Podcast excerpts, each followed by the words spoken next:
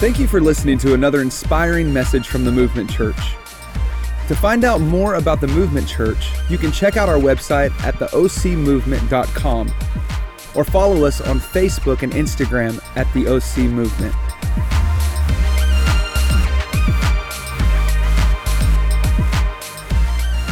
Well, good morning, Movement Church. I, I'm so excited and I'm so honored to be here with you today and to share the word. And if you uh, weren't here last week, so we're in week two of our series, Grown Up Faith. And this series is based off of a book by Kevin Myers. And it's a six week series that we're jumping into as a church. And all across the county, we have connect groups that are happening right now. And we're reading the book along uh, with the church. And so I would just encourage you if you haven't had a chance to join a connect group yet, you gotta do it. You're missing out if you're not part, and it's not too late you can text the word connect to the Movement Church number and jump into what God is doing these next few weeks. We're so excited. And I know for me personally, I've, I've been a Christian for a really long time, and this book does such a phenomenal job just outlining the big picture story of the Bible and kind of giving you a, a 30,000 foot view of what God's doing. And it's changing my life, and I know it's going to change yours. So jump into a Connect group.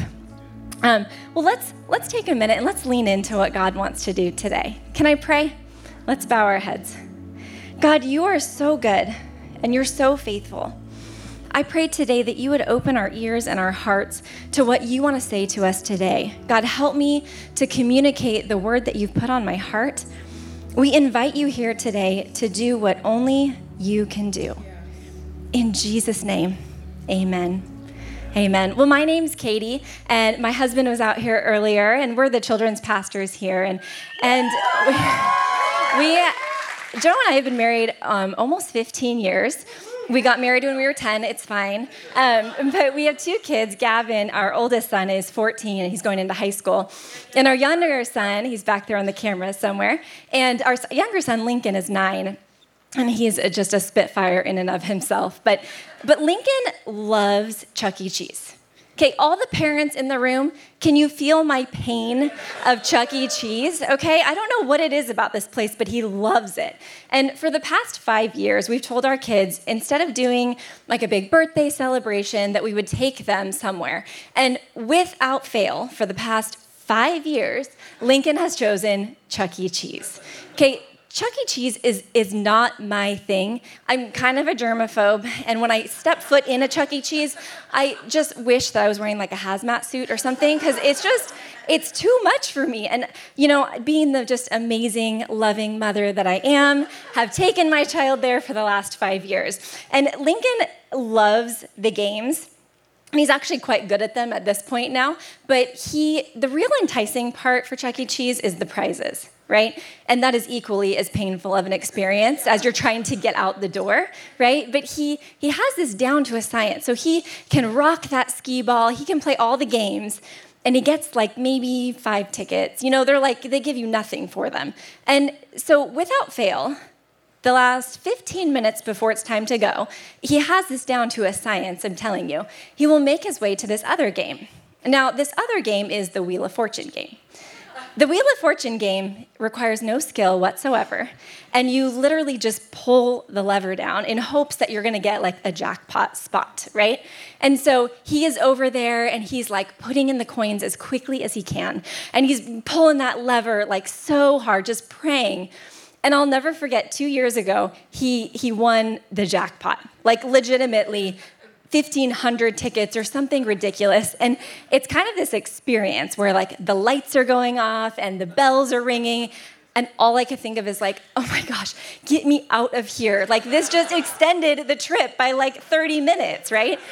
But you can imagine Lincoln's face right? As these tickets are pouring out, he won the jackpot. He is elated. And he's even more excited about the possibility of the prizes that he is going to get to pick out in just a few minutes. And today we're going to dive into the story of Abraham.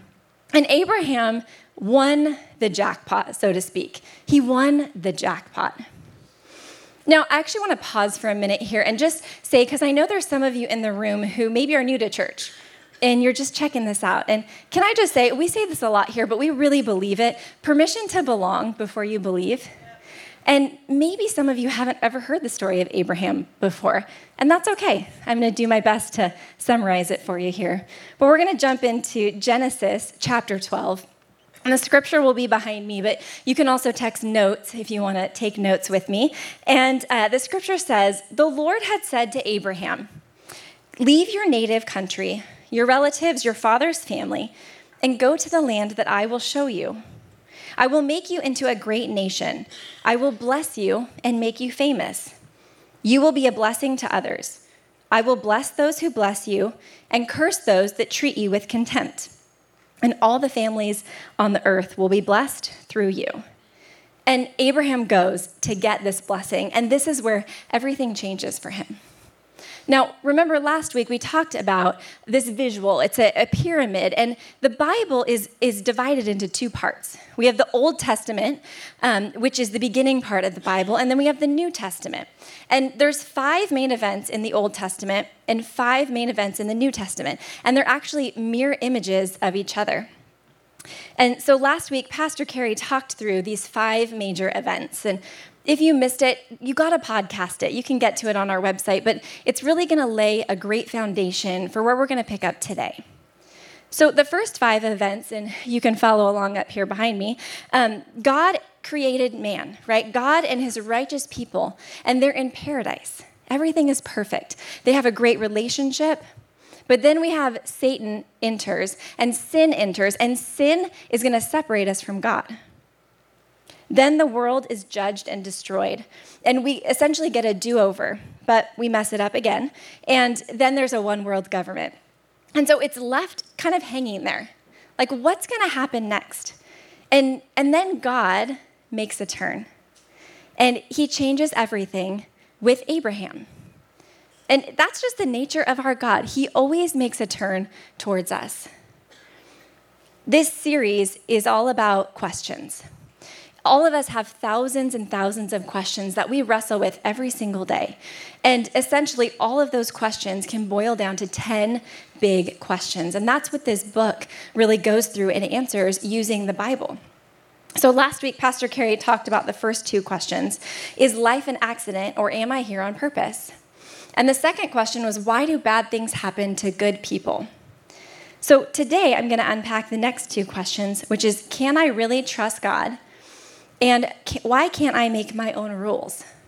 So, if we're living this perfect life, right, the minute that something bad happens, we quit trusting God. And I think in Orange County, that's so easy. We can seemingly have these perfect lives, right? These great jobs and nice cars, and we have it all together. But the minute something hits, we withhold our trust. We see this with Adam and Eve in the Bible, in the Garden of Eden, right? They quit trusting God and we lost. So now what's lost has to be rebuilt. And I love this story of Abraham because it is such a good reminder that God is forever good. Trust his word. I would encourage you to write that down. That's kind of our first main point today. God is forever good. Trust his word. In Genesis chapter 12, we see those three promises unfold. God specifically gives Abraham three promises. The first one is a great nation. God was going to make many descendants out of Abraham. The second promise was a great land. God was going to give them a promised land. And then the last promise was a great Messiah. So here we have the three promises a great nation, a great land, and a great Messiah. And so, why is this so important? Why is these three promises so crucial to the story? Well, this outlines what God is doing. So, from the story of Abraham all the way through Exodus, actually, God fulfills that first promise of making Abraham a great nation. Then the great nation came into bondage or slavery with Egypt. And so, from the freedom of Israel from Egypt all the way through the New Testament, God fulfills that second promise of a great land. He gives them and moves them into the promised land. The last promise, a great Messiah, God foretells the fulfillment of that promise through Jesus. right? He sends Jesus. And he says in the scripture, through you all the nations will be blessed. He's referring to Jesus. God made a promise and he kept them. But if you don't know the story of Abraham and Sarah, there's actually a problem in the story. So Sarah can't have kids, she's barren. So, how can God make Abraham a great nation and have, it says in the scripture, more, more descendants than the stars in the sky or the sand on the earth if Abraham and Sarah can't have one child? Right? This is what Abraham has to wrestle through. And previously in the scripture, in chapter 11, verse 30, it says that Sarah was unable to become pregnant and had no children. That scripture precedes the promise that God had given Abraham. Okay, Abraham and Sarah, they were in their 20s and 30s and like newlyweds and just kind of figuring this out. No, Sarah was 75 years old. Abraham and Sarah had known this for a long time, but yet they still chose to trust God even when they didn't see a way. Maybe you have found yourself there before. God has given you a promise and, and you believe it and you want God to fulfill it, but yet there's something that seems impossible about that promise. We get a little bit more of the story in Genesis chapter 15, verse 1. It says, Sometime later, the Lord spoke to Abraham in a vision and said to him, Do not be afraid, Abraham, for I will protect you. Your reward will be great. God is saying, Trust me. Trust me. And that's the next big question that you have to wrestle through. Can you trust God? Right? God is answering it in the scripture right here. He's saying, Of course you can. Of course you can. God doesn't lie. So God makes a covenant with Abraham. And a covenant is just a fancy word for a promise that cannot be broken. Okay, remember, we're in the, the Old Testament, the Old Covenant, right? Then we're just focusing on that first part of the pyramid. Jesus came and fulfilled the Old Testament and wrote a new covenant, which is the New Testament. But Abraham says, I'm going to trust and he believed. In Genesis chapter 12, verse 6, he says that Abraham believed the Lord, and the Lord counted him righteous because of his faith. And to be honest with you, things didn't play out the way that Abraham had hoped they would. I mean, don't you think if God had given Abraham this dream that things would like start to happen maybe within a year, they'd get pregnant, they'd start having kids, right? God said a great nation, that's more than one, so we better get this thing moving, right? And that's not what happened. Have you ever have you ever had a dream that you've won the lottery? Okay, it's like amazing, right? And you're just like buying all the cars and the house and just everything is amazing. And then you wake up and you're like, oh, that's no, take me back. I want to go back, right? That's what happened. Abraham was was disappointed. He felt like he got this dream, but yet nothing everything was exactly the way it was before. It wasn't even in five, 10, 15 years. It was 25 years later that God delivered on the original promise that he had given to Abraham. What a great reminder that it is not in our timing, it's God's timing. And it's his perfect timing, not ours. You know, God is so gracious and he's so loving and he wants to bless us, but it requires trust on our part. And I was thinking and preparing for this message, I was thinking of a time in my life that I felt that God really stretched me to trust him when it was really, really difficult. And, and I was brought back to a time I was about 10 years old. And we had always been really close with my cousins and my aunt and uncle. And um, my aunt and uncle had recently moved to Colorado. And my one of my cousins, she was in high school at the time. She was 16.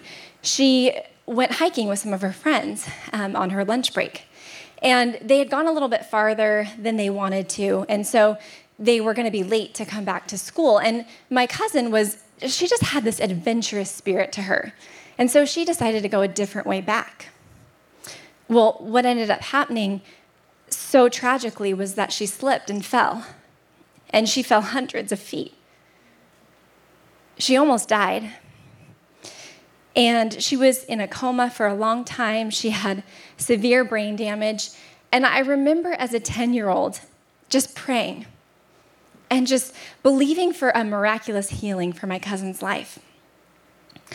We had a community of people praying. And, and I remember as I was praying for healing, could I expect God to miraculously wake up my cousin and heal her? Absolutely. God does miracles today.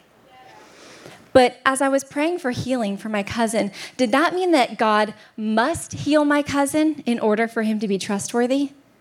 No. I had to choose in that moment to trust God and know that He was in the midst of this circumstance despite the outcome, right? It wasn't what we thought would happen. I know that God loves to bless us.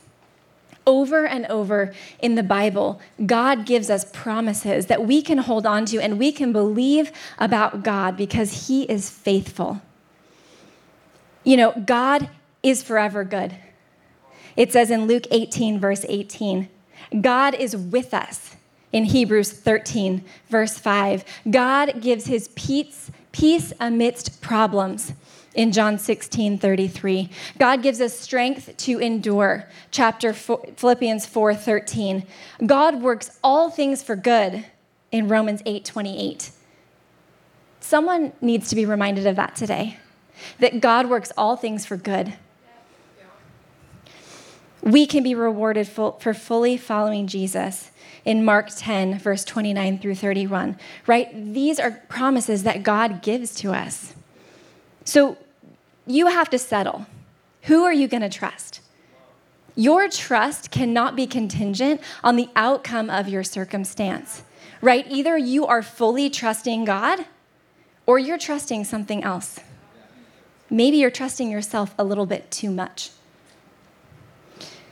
I love this scripture. It's been just a life verse for me. And it says in Proverbs 3, verse 5 through 6 Trust in the Lord with all of your heart Lean not on your own understanding. In all of your ways, acknowledge him, and he will make your path straight. Right? That is a promise from God. When times are hardest, that is when our trust is tested the most. Abraham and Sarah grew up in their faith. They became a great nation, and they had many descendants. God fulfilled his promise. I love what the scripture says in Genesis 21. The Lord kept his word and did for Sarah exactly what he had promised. She became pregnant and she gave birth to a son for Abraham in his old age. And I love this part. This happened at just the time God said it would. God's timing is perfect and his promise will be fulfilled. And so that brings us to our next point that God is forever good. Follow his rules. So now, if we settle, okay, I'm going to fully trust God, I'm going to want to follow his rules, right? The Israelites found themselves under the power of the Egyptians. Moses comes in and starts to set them free and takes them into the desert. Okay, remember the second promise, right? The promised land. This is where that comes in. So it takes us to our second question why can't I make my own rules? Now, show of hands, Raise your hand if you are a rule follower in the room. Okay, you are my people. Thank you. Okay, the rest of you guys just need help, okay? Um, you know, as I was thinking about this question, why can't I make my own rules? I'm thinking, I don't want to make my own rules. Like, they're already there. I'm good with that, right? Um, but so easily, I think I'm guilty of interpreting the rules the way that I want them to, or sometimes even thinking that my rules are better than someone else's rules. Okay? In Exodus chapter 19, verse 5, we, we have the release of the bondage from, Israel, from Egypt. And God says, If you obey me fully, keep my covenant, you will be my treasured people. I will be your ruler. Follow my rules. It doesn't get any more clear cut than that, right? God says, Follow my rules. So if we're trusting God, then we need to allow Him to rule our lives. right? God's rules are truth. If we know the truth, we're going to chase it.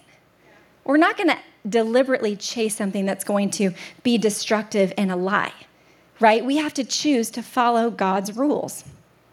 But obedience is the action behind trust. If I trust God, then I have to obey his rules. And God gives us rules in the Bible, they're laid out. He actually, this is where God gives Moses the Ten Commandments in the Bible.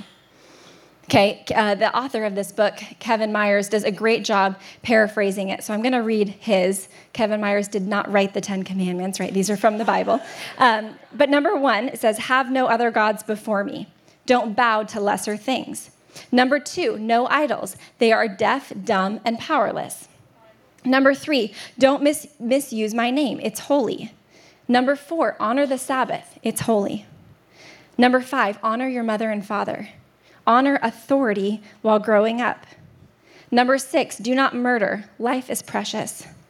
Number seven, do not commit adultery. Marriage is a holy vow. Number eight, do not steal. You don't want people stealing from you. Number nine, do not lie. You don't want people lying to you or about you. And number 10, do not covet. Envy steals peace while destroying gratitude and relationships. Wow. So God is forever good, Trust and follow his rules. His rules are going to give us life. This is so difficult in our culture, though. Right? Everything, don't we, aren't we guilty of interpreting rules the way that they best serve us? Or maybe how they're going to fit into our comfortable little lives? Think about it this way. So, over here, we have God's kingdom. God makes the rules for his kingdom, He is the ruler of God's kingdom. Over here, we have Satan's culture. This is the world that's filled with sin, right? God makes the rules in his kingdom, but Satan influences the rules in the world. And, and so here we are in the middle, and we have to decide. When we step into a relationship with Jesus, we're entering into his kingdom right? In his kingdom, there's truth about creation and relationships and marriages and the way that we conduct ourselves with our lives. Over here, we have very different interpretations of those same things, right? The, these two worlds, they don't mix. It's one or the other. And so I think we have to decide who are we going to be chasing? These, these two worlds don't mix. It's oil and water, right? We, we as Christians know the truth, but we're immersed and living in the world. You know, think about it like this. So I have these two dollars. And from where you're sitting, they look very similar, right? But this one is actually a real dollar that has value. And this one is a piece of paper that I printed in my garage. And I was hoping I wouldn't get in trouble for printing fake money. one of these is real, and the other one has no value. And isn't that exactly what Satan does? He takes what's real and he masks it in something that is so minuscule, but it will give it no value. It's worthless. So we have a prerogative as Christians. If you in this room call yourself a Christ follower, we are in this kingdom. And so we have a prerogative to live our lives with love. If we try and take our rules and we try and insert them into the world, they don't make sense right? The world doesn't know Jesus. Those rules seem ridiculous. So it's not our job as Christians to judge the world. it's not our job. It's our job to love the world and to point them to Jesus. When the world comes into the church, right, flip the coin now. When the world comes into the church, as Christians, we still have to live by God's rules. We don't get to adopt that culture. It doesn't work like that. And so I want to ask you who or what are you chasing? Who or what will you chase? Are you chasing your own rules? How's that working out for you? Now that you know, what will you continue to chase? You know, there are things that I know God wants to do in us and through this church. And so, what that is going to require of us is to grow up. It's going to require us to grow up. You know, God has more for us. God is going to transform us as a church in this season. And so I want to challenge you to be a part of it. If you call yourself a Christ follower, take part. Be part of what God is doing. He is going to transform us and He is going to gr- help us grow up in our faith, and we are going to accomplish more than we ever thought possible because God is in the middle of it. You know, there are some of you in this room who have been living by your own rules. You haven't yet stepped into God's kingdom. And we do this every week. But I want to give you an opportunity to surrender your own will and, and invite Jesus into your heart. You don't have to fix your past. You don't have to follow all the rules perfectly in order to come into a relationship with God. That's what Jesus is for. It's just a simple prayer. I'm going to lead you in a prayer. If that's you, if you feel that God is calling you to invite him into your heart, then then I'm just going to say a prayer and you can just say it with me in your own heart. You don't have to get out of your seat. There's no embarrassment to you. But I believe today that God is calling some of you to his kingdom and is telling you to stop living by your own rules and your own agenda and just trust him. Go ahead and bow your heads and close your eyes. And if that's you, you can pray these words with me, just in your own heart. Say, Jesus, I don't want to make my own rules anymore. I don't want to live and do this on my own. God, forgive me of my past. I'm ready to surrender my life to you. And just let these words be the cry of your heart. Say, Jesus, I give you my heart. If you prayed that prayer with us today, we are so excited to be a part of this journey with you. Please email us at info at theocmovement.com. And if you were not in the area, we would love to help you find another life giving church near you. Please send us an email at info at theocmovement.com. Thank you again for listening to another inspiring message from the Movement Church.